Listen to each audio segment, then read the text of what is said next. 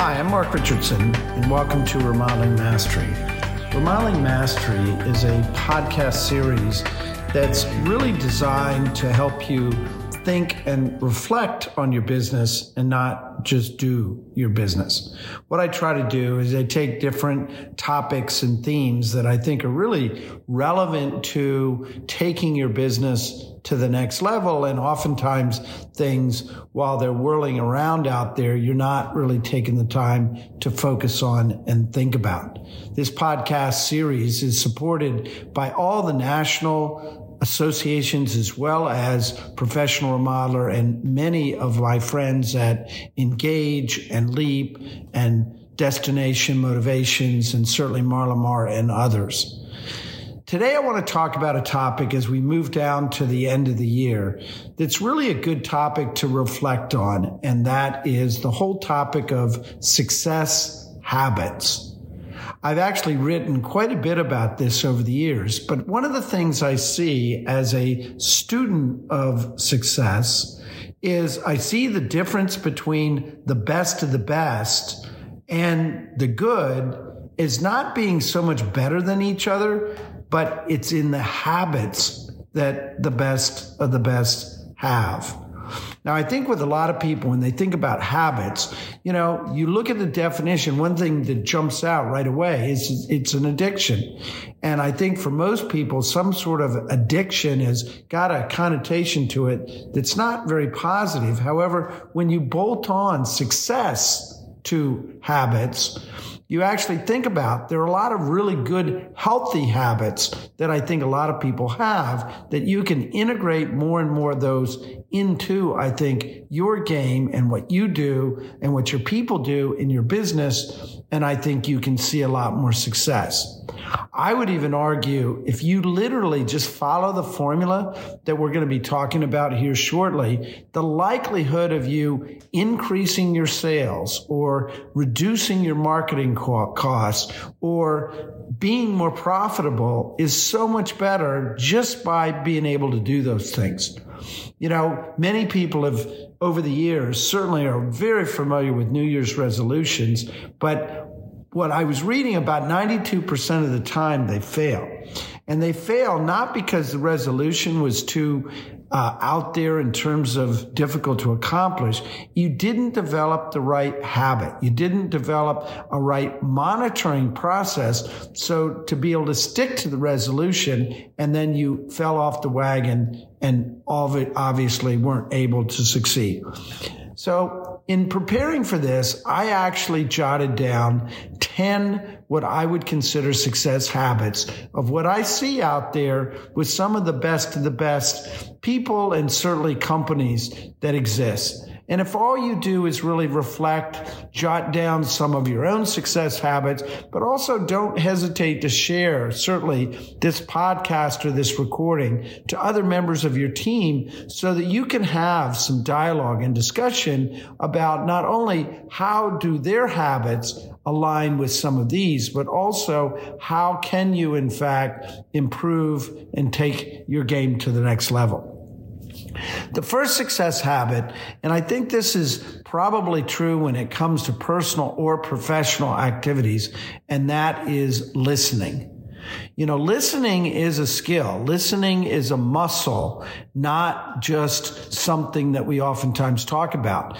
And I think listening is something that I think oftentimes we feel a little bit uncomfortable with doing too much listening. And therefore we tend to fill the void or the air or the silence with words oftentimes. And it's very difficult, I think, sometimes to listen when you're either thinking about what to say or you're talking. So I think if there's a good habit that I see of the more successful people, whether they're in sales or production or certainly leadership, it's oftentimes they have as a habit to be very intentional about their listening. Listening is very much about uh, having that right level of clarity. You know, one of the things a friend of mine, Scott Mosby, said years ago is listen to the dissident voices I think this is especially true in remodeling sales. Oftentimes you'll have a couple and one of the members of the couple is very jazzed and excited about the project, whereas someone else, the other member, the other partner, oftentimes is not. But are you listening as carefully to the dissident voice? What about your team, the dissident voices in the room? You can generally learn more from listening to the dissident voices than you can for the people that are just, you know, on board with what your thought process is. Number two on my list is planning.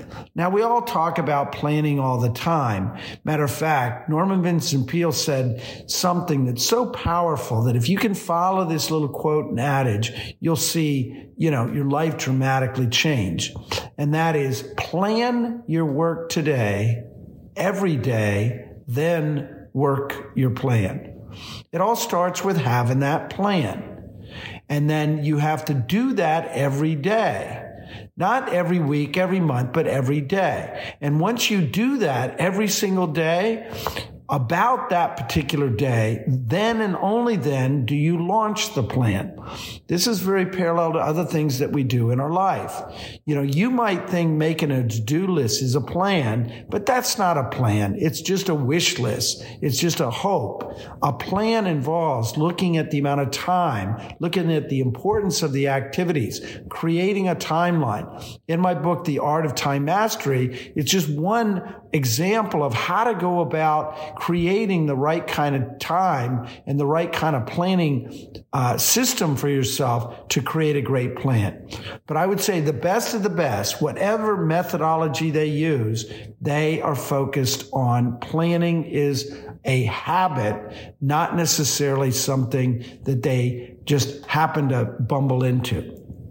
Number three on my list is keep in touch.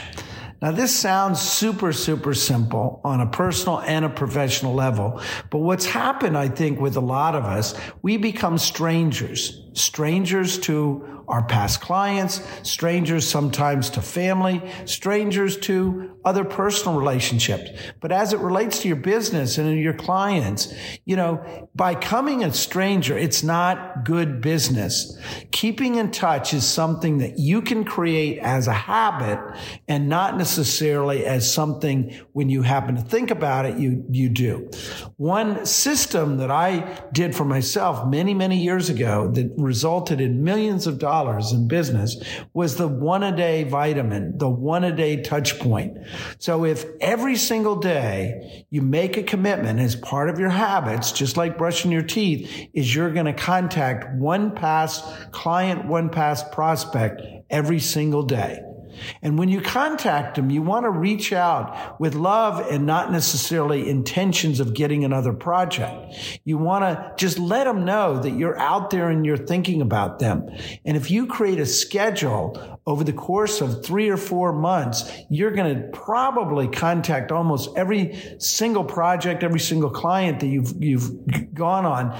And as a result of that, cycle it out again every six months, every 12 months, whatever that period of time is that's important, but keep in touch. Don't become strangers with your clients. Number four is knowing your numbers. You know, your numbers don't lie. You know, it's just like when we're driving a car sometimes. Imagine if the speedometer is broken or when it comes to your fuel gauge or your temperature gauge aren't properly working.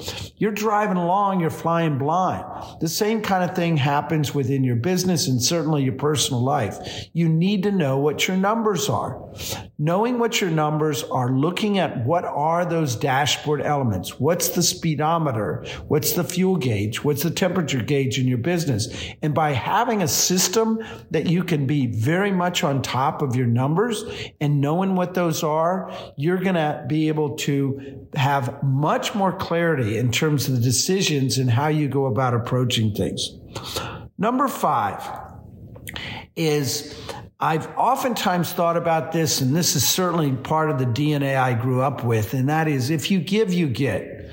You know, a lot of people think giving is very much about being unselfish. It's about being kind. But the reality is, if you give, you get. It's also very much about taking your game to the next level.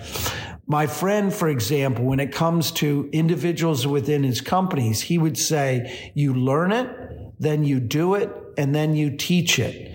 The teaching of what you have to others is the way you take your own mastery to the next level. It's the way you become unconsciously competent about anything you do and kind of earn that fourth level of mastery that is so critical to your success. Number six is a little bit more of a perspective on the giving, but it's a little bit different and it's how you look at it and what your mindset, uh, mindset is. It's about leads and opportunities that come into your company. I work with Top Gun salespeople, average salespeople, sales teams all the time. And one thing I'm oftentimes haunted by is the attitudes when it comes to how they want to qualify, how they want to think about prospects out there as being a waste of their time. What I would encourage as a success habit is change the mindset. Think about every one of those leads being good and positive to you. Not necessarily ones you're going to do business with, but good and positive to you. So break them in terms of three buckets. One is the clients that you're going to do business with, and that might be out of 10, that might be two, or that might be three. Then there's another two or three that you want to run from. You don't want the sharks to swim into your net. Your job up front when it comes to, you know, talking to clients is determine are they the right client? Are they the right fit in terms of projects for you? So your job is to be the filter in that case. So you should celebrate that you found two or three of those sharks and you kept them out of the boat.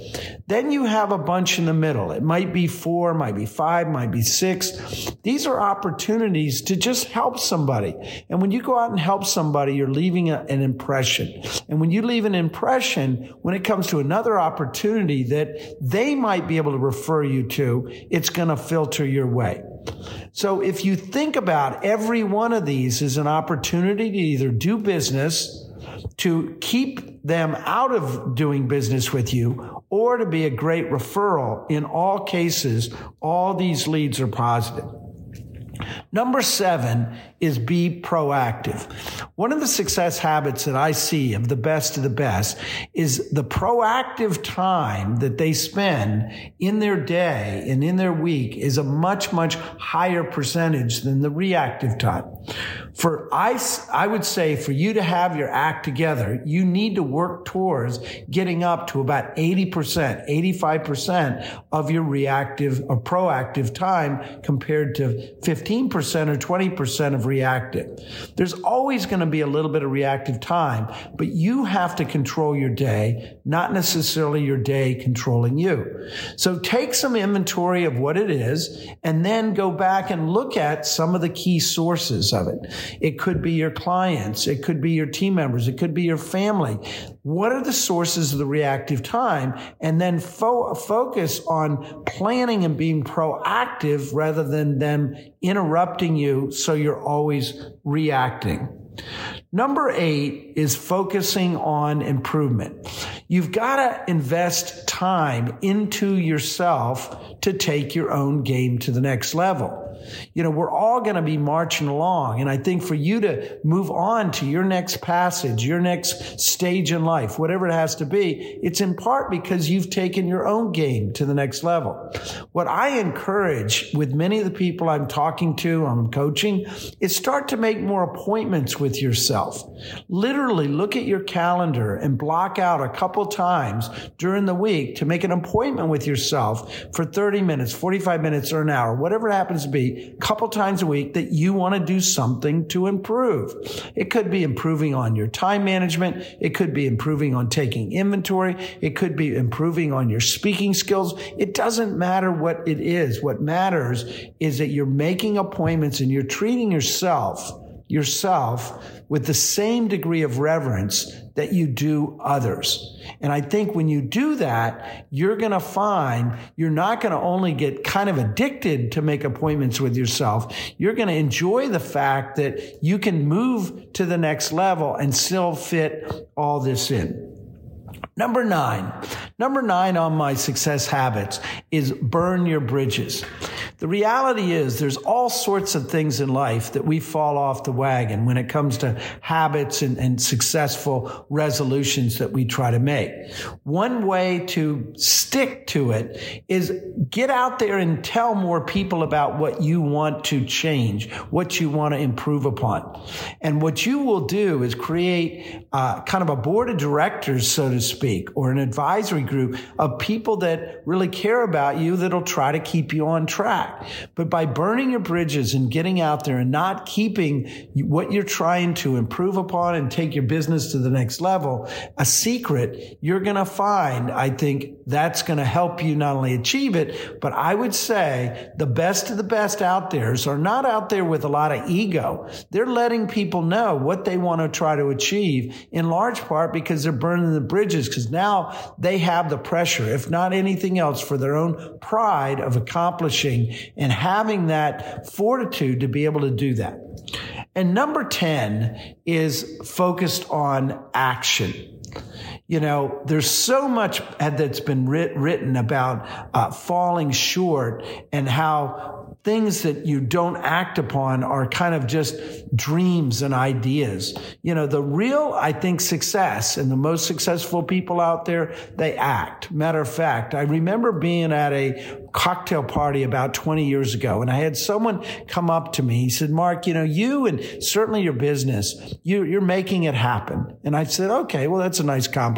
Thank you very much. And he said, no, what I mean is you're making it happen. And then he went on to say, you know, people fall into three categories. There's those folks that kind of wonder what happened and life goes on and they're wondering kind of what happened around them, almost like the weather or the wind passing through. There's the people that, that, um, watch it happen. They see and they understand it, but they don't have, I think, that umph to get out there and act on it. And then there's a smaller percentage that get out there and make it happen. And I think my last habit and my certainly last focus on this podcast is you're in an opportunity now that your success really is a choice. And I would strongly, strongly encourage you just to get out there and make it happen.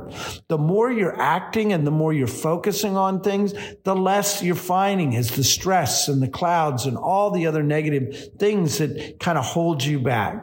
So I want to thank everybody for listening to this particular podcast series. And also don't hesitate to pass this along if you feel that someone else can be helped from this. And I want to thank all of my supporters and all my listeners and really, really excited about, you know, having more success seeing you with more success, but also developing those habits that really make it sustainable as well.